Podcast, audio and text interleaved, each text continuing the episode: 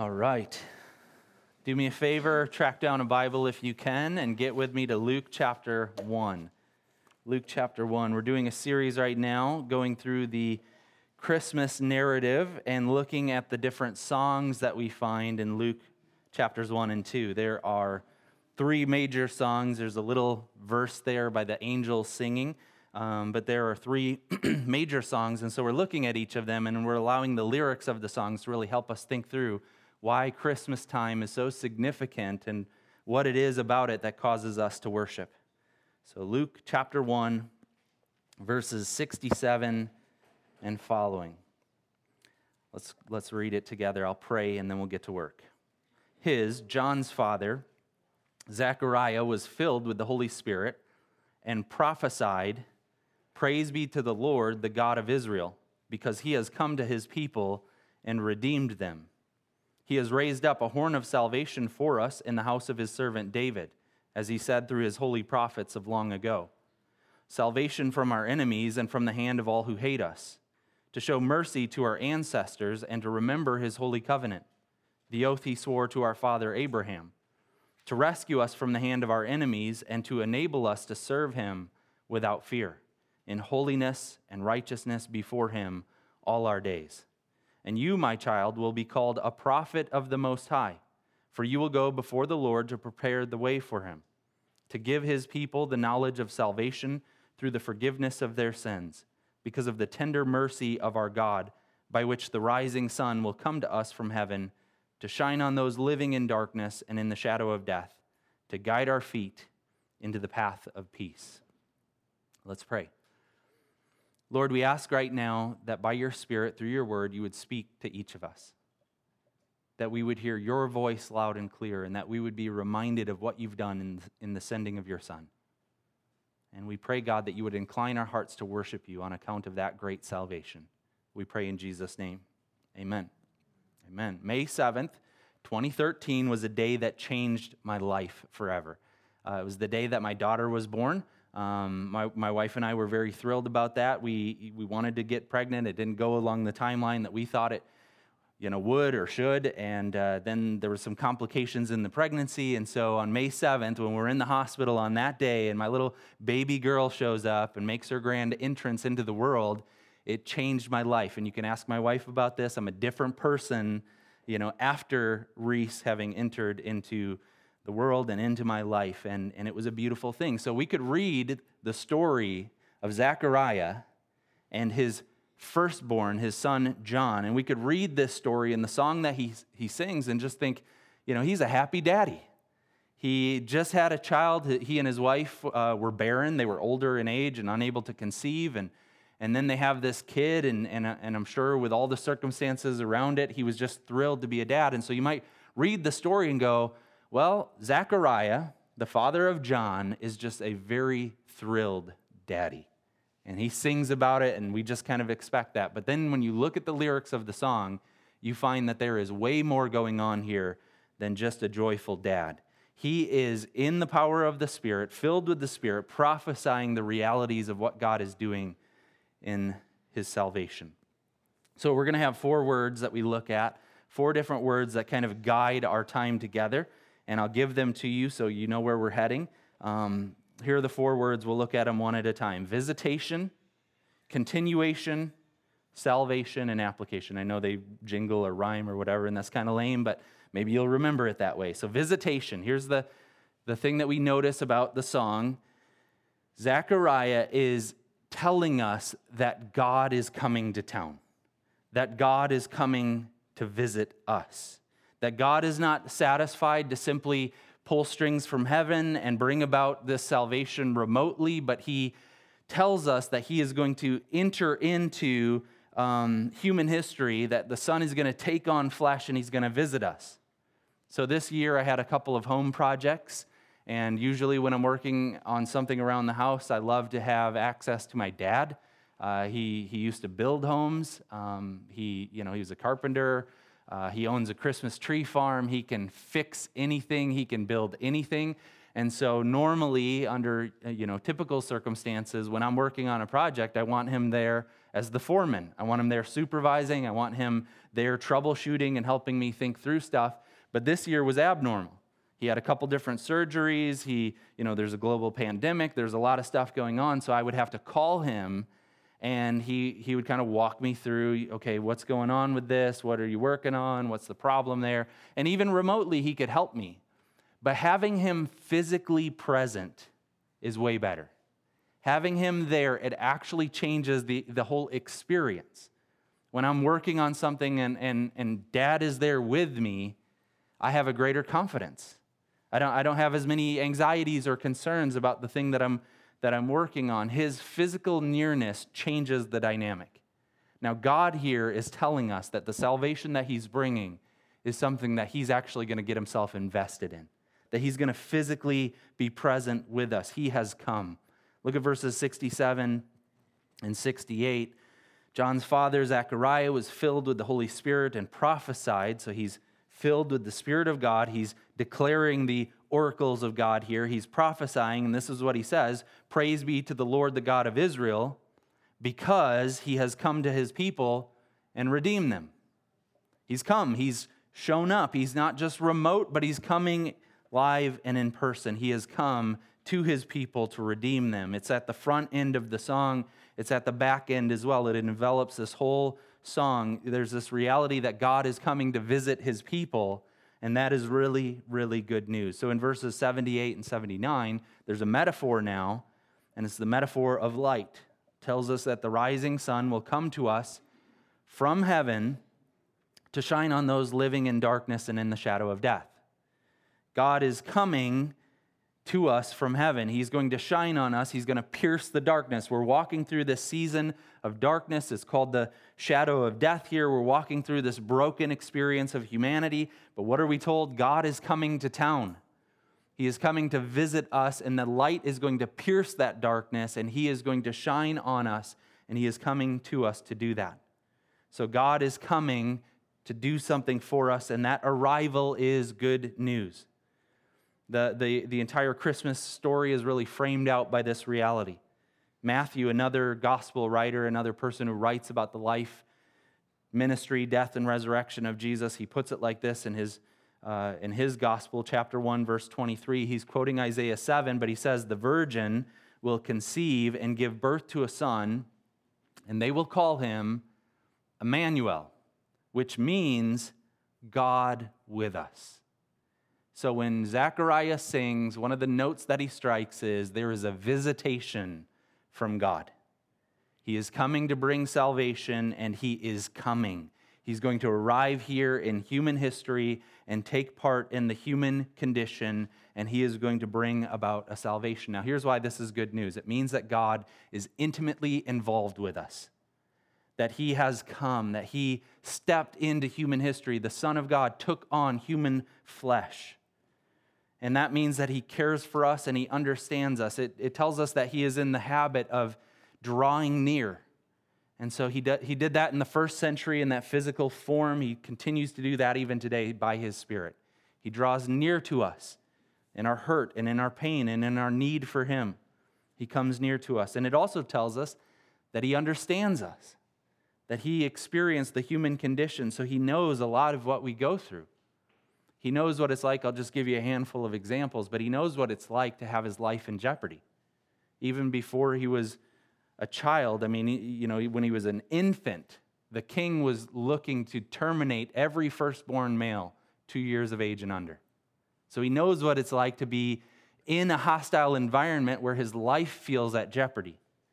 He knows what it's like to go through life without a father figure. It's interesting, and I don't really know the details of it, but Joseph is not present in the later portions of the gospel narratives. And so he knows what it's like to do life without a father figure. He knows what it's like to have his family members misunderstand him. In Mark's gospel, he's doing ministry, and his mom and his brother show up. They see what he's doing, and they say, He's out of his mind. He's gone crazy. This dude has gone mad. So he knows what it's like to have family members misunderstand him. He knows what it's like to be publicly maligned, as the most important people in the community continue to look at him with hatred and slander him and say all kinds of evil against him. including the time when he was in his hometown and they wanted to throw him off of a cliff. So he knows what it's like to go through the human experience. He knows what it's like to face isolation. On the night that he was betrayed, his followers, his closest followers that he had been doing you know, life on life with for, for numerous years now, when he gets arrested, they, they scatter. And he is by himself, all alone. He knows what that's like. So he knows his visitation to us, his nearness to us, reminds us that he knows what it's like to go through the human condition.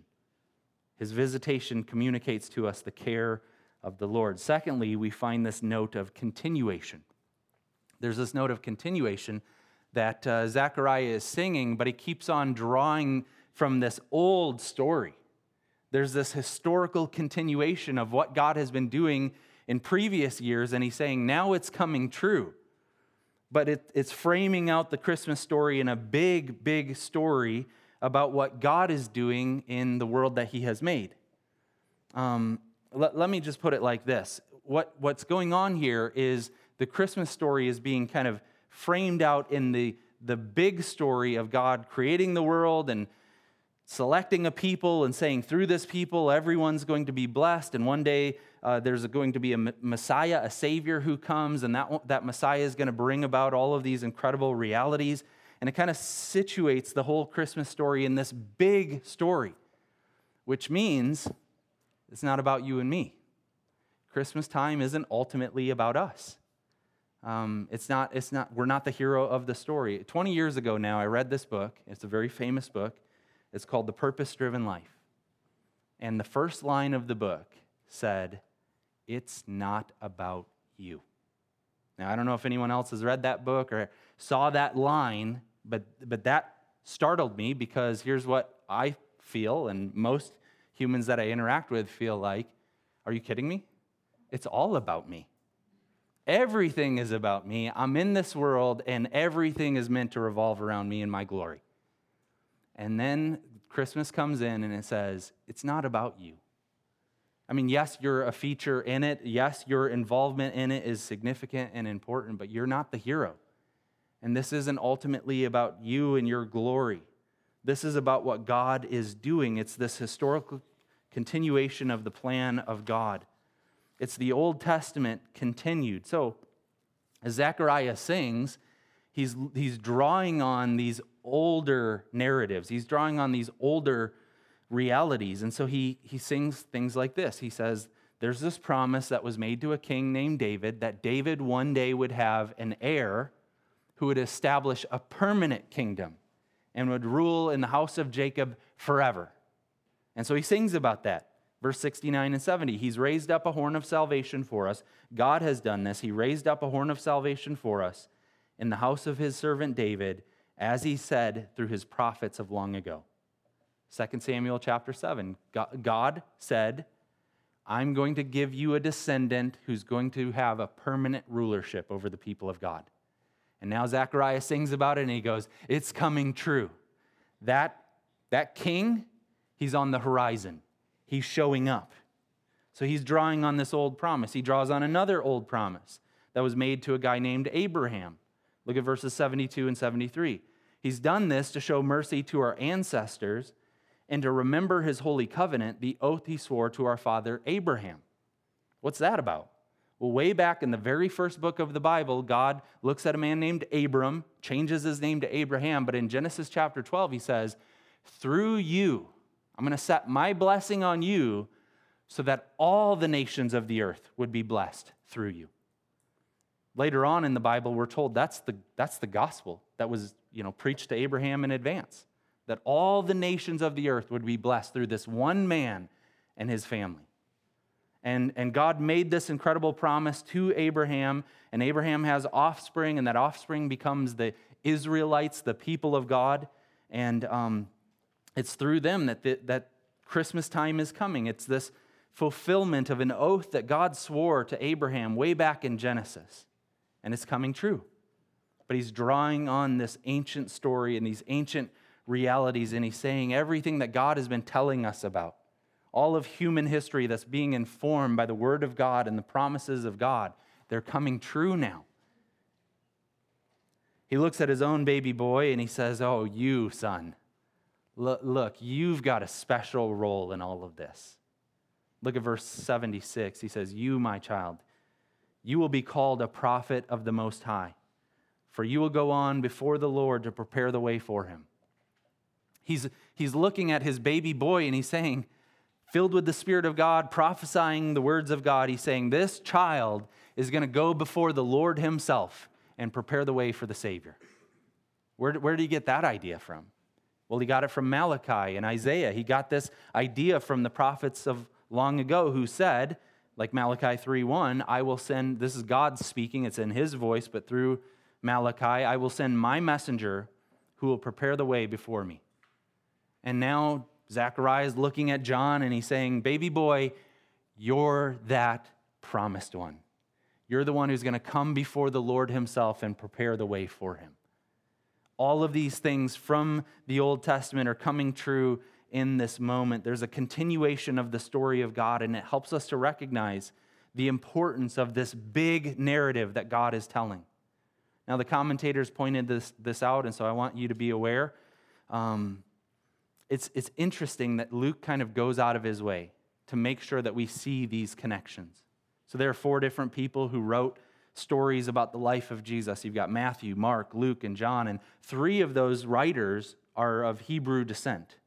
Now, Luke is a Gentile physician, and he's writing an orderly account for a friend who uh, he probably recognizes a lot of other friends like him who aren't Jewish are going to read this as well. But what does he do? he kind of goes out of his way to make those connections and to say the faith that we have has a historical rootedness in this people, in these Israelites, and in what they experienced. And so I want you to see this. I want you to see that the story is continuing on. The things that happened with them, they're significant for us. And we need to be aware of those realities. So, for us, one of the implications then is the message of our salvation is rooted in the Old Testament, so we should know it. There's a stream, an entire stream of Christianity that looks at the Old Testament kind of sideways and says, look, this stuff is archaic and old and confusing, and we just kind of set it aside because we've got the new, te- that's all old, but we've got new stuff now, and this is more helpful. But the truth is, Christians ought to say the Old Testament is the voice of God, and He's communicating to us, and we need that. We need God's voice to help us, to inform us. And we're actually going to understand our Savior better if we understand all of that. Because this whole book, start to finish, is about Him. Later on in Luke's gospel, make it abundantly plain here, Jesus was crucified and resurrected, and then He returns and He's interacting with His disciples. They don't recognize Him, but they're walking along a road to Emmaus. And this is Luke chapter 24. They're having a discussion and the disciples, two of them, they don't realize who they're talking to. It's the resurrected Christ. And they're, they're talking about the recent events of the Jesus of Nazareth being arrested and tried and crucified. And, and um, they're kind of confused by it. And, and um, he basically turns to them and he goes, Hey, dummies, haven't you read your Bibles? Haven't you read your Old Testament? And he, he puts it like this this is verse um, 27 of Luke 24. Jesus, beginning with Moses and all the prophets, explained to them what was said in all the scriptures concerning himself. Now, they didn't have a New Testament yet, so he's taking the Old Testament scriptures, start to finish, and he's saying, Look, guys, this whole thing is about Jesus. When we read our Bibles, we are looking for the things that communicate to us about him. So, we today, need to recognize because of this continuation with an old story, we need to, we need to recognize we, we probably ought to be familiar with that story. We ought to be familiar with those promises that come true in Christ. And if I understand the promises and their fulfillment in Him, I'm actually going to like Him better. I'm going to appreciate Him even more. So the whole Bible is about Christ. And um, there's a saying, I'm not sure who it actually belongs to, but it's certainly not me. So I'll give credit to Alistair Begg, a pastor um, but he puts it like this I've heard him say it numerous times. In the Old Testament, Christ is predicted. If you're reading Old Testament, there's stories and narratives and prophecies and all these different things, and it's predicting the coming Messiah. in the Gospels, the stories about the life and ministry, death and resurrection of Jesus, and those four different Matthew, Mark, Luke, and John books, you've got Jesus revealed. Here he is. This is him. This is the one that we were awaiting. Then in the Acts of the Apostles, in the book of Acts in the Bible, what you have is Jesus proclaimed. You've got him preached. They're telling the news of the Messiah and what he's done. Then there are a bunch of letters in the New Testament. You've got letters to different churches, and, and and there you've got Jesus explained. And then finally, in the last book of the Bible, in the book of Revelations, you have Jesus anticipated. He's coming again. But here's what you have then you have a Bible that is start to finish about him. And we need to learn how to read this thing, the entire thing, with an awareness of how it helps us appreciate our Lord and Savior. So, part of one of the notes that's struck here in this song is the note of continuation. God has a story that he's telling, and it is ultimately about the person and work of Jesus Christ and what he has come to be and do for us. And namely, that leads us to the third thing that we see here in this song the note of salvation. God has done something in the sending of his son that offers us salvation. Verses 68 and 69 again, it says, Praise be to the Lord, the God of Israel, because he's come to his people and redeemed them. If you remember, redemption is this salvation term, is this reality that they were in bondage, and he made a sacrifice of atonement for them so that they could be, uh, you know, re- released from that situation. God has done that for them. He's come to his people, he's redeemed them. It goes on in verse 69 to say, He raised up a horn of salvation for us. God has done this incredible thing in the house of his servant David. He raised up salvation for us.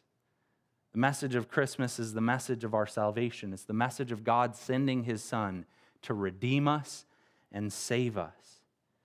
But here's what happens in this song, and I think in the first century as well. You, you, there's this transition because what most people thought of when they thought of salvation was not actually what God had in mind. There's this reality of the people of God expecting a political salvation, but then it has to graduate to the reality that is meant to point to, to this permanent spiritual salvation. So, Zechariah himself, he even sings about it in this way. In verse 71, he's saying that God is going to do this thing that's going to bring salvation from our enemies and from the hand of all who hate us. Here's what we're really excited about when the Messiah comes, when the Savior comes, we expect that God is going to reestablish us as His people. He's going to put us in the promised land. We're going to have a king again. We're going to, we're going to experience peace because this Messiah is going to vanquish our enemies. And we're going to be in the land. We're going to be you know, set free from bondage and captivity. And we're going to be able to follow God freely as we want. There's a political salvation that we are very much looking forward to because right now in the first century, they're under Roman jurisdiction. They have leaders, but those leaders are, are simply puppets. They're awaiting the Messiah to come to set them free and to reestablish them. And so they think about salvation in those sorts of categories. But even in this song, it goes from that idea to a better idea the idea of salvation through the forgiveness of sins. Verse 77 You, John, you're going to come, you're going to be this messenger who's going before the Lord to give his people the knowledge of salvation through the forgiveness of their sins. The, the salvation that God is bringing is not merely a political salvation, it involves political things. But the main reality of our salvation is that God is bringing about this restoration to himself. And, and that's the best part about it is that it's dealing with our inner brokenness. Michael Wilcock, he puts it like this The true enemies were not, as most Jews thought, foreign invaders, but spiritual foes. And it was to be the work of Zechariah's son John to give knowledge of this salvation through the forgiveness of their sins. So, the salvation that we have, that God offers us, it isn't simply just setting up his people in a land to follow his rules.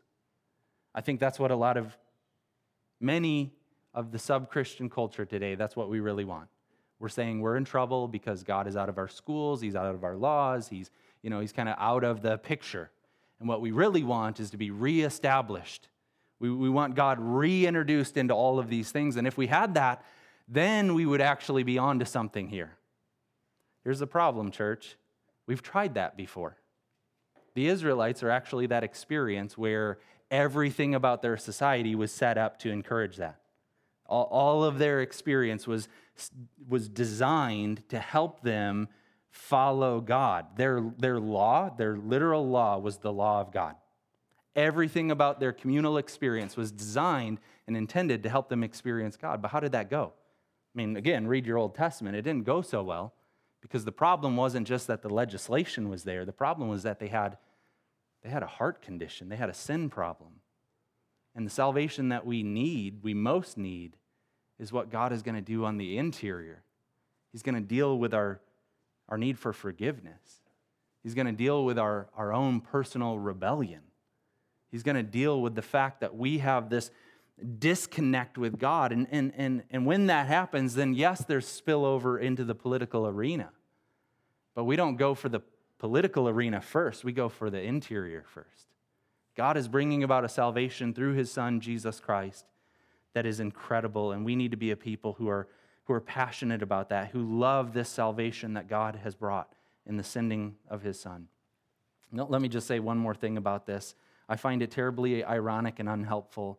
I, I do believe, I'll just say it very clearly, I believe that Christians need to be involved in trying to advance things in our world right now that promote godliness. But here's what I find ironic and unhelpful. If we do that in an ungodly way, where we are spiteful and contentious and mean spirited, I, I, don't, I don't think we're really embracing what God has in, in mind for us. We need to be a people who experience the forgiveness of our sins and are radically changed so that we're different. And we involve in the, in the public arena in, in a gracious and thoughtful way. But our greatest hope is not in legislation, our greatest hope is in our Savior. So finally, we have this fourth note here in the song it's the note of application. When we experience salvation from God, it does something to us. We're, we're not simply meant to receive forgiveness and be okay with that alone. Having been forgiven, we're actually supposed to live it out. We're supposed to apply the truth of that. And we find it here in the lyrics of the song.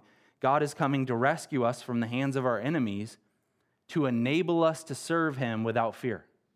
God is going to do something where we're redeemed, we're rescued, and then we're, we're set free then and enabled by God himself to serve him without fear.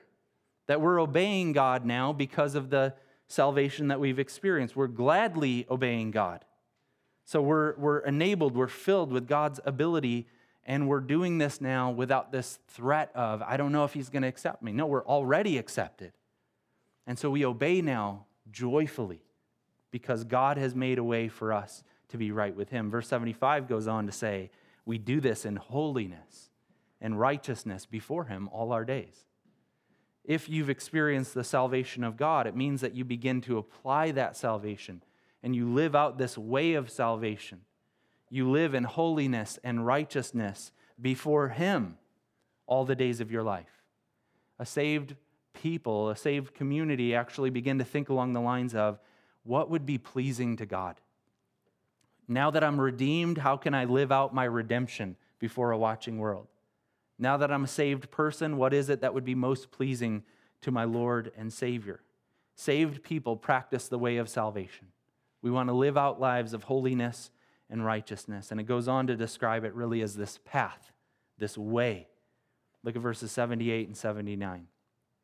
The rising sun will come to us from heaven to shine on those living in darkness and in the shadow of death, to guide our feet into the path of peace. There's this path that God is intending us to walk along, and it's His way. He has come to pierce the darkness and drive back the darkness. He's come to us in the shadow of death, and He's come in order to guide our feet into this pathway of peace.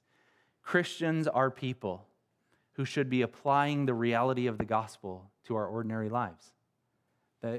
I would even put it like this if you consider yourself to be saved, then it should show up in the way that you're living. If, if you're saying that you're saved, but it has no bearing on your lives, if it just doesn't even show up, if you don't even consider, now that I'm saved, how can I walk in obedience of faith? that's confusing to me because the Bible paints this picture of people who are redeemed begin to live out their redemption. People who are redeemed begin to walk on this way of peace. And so, we today, as a church family, we ought to say, man, I want the truth of what Christmas offers me, the salvation that I have in Jesus Christ to affect every decision that I make. That my life begins to reflect the glory of God. I'm walking in the way of peace. I'm practicing this way of holiness and righteousness before Him all of my days. And I do that not because I not because I feel like he's going to kind of punish me if I don't or be upset with me, but because I'm a redeemed person. He loved me, He saved me. And now, in light of my salvation, I want my life to reflect His glory. So, this song tells us about Christmas. It tells us about the fact that God has come to visit us, to draw near to us, to save us. It tells us about this continuation of a big story that is told in the scriptures. It's the, the story of God, creation, and humanity, and the estrangement that we have, but the hope that we have of being restored. It tells us about the salvation of Jesus Christ and all that that means, the forgiveness of our sins. And it tells us that we can therefore live a life of holiness for Him. So let's pray. Lord, we ask right now that you would please um, help us in these next few days. During this Christmas season, help us to really consider the significance of what you've done in the sending of your Son. We pray right now that you would um, leverage this moment as we've opened your word together. Would you please use this moment to help us worship you? We want to become people who sing about the salvation that you've given to us. And we pray this, please, in your name. Amen.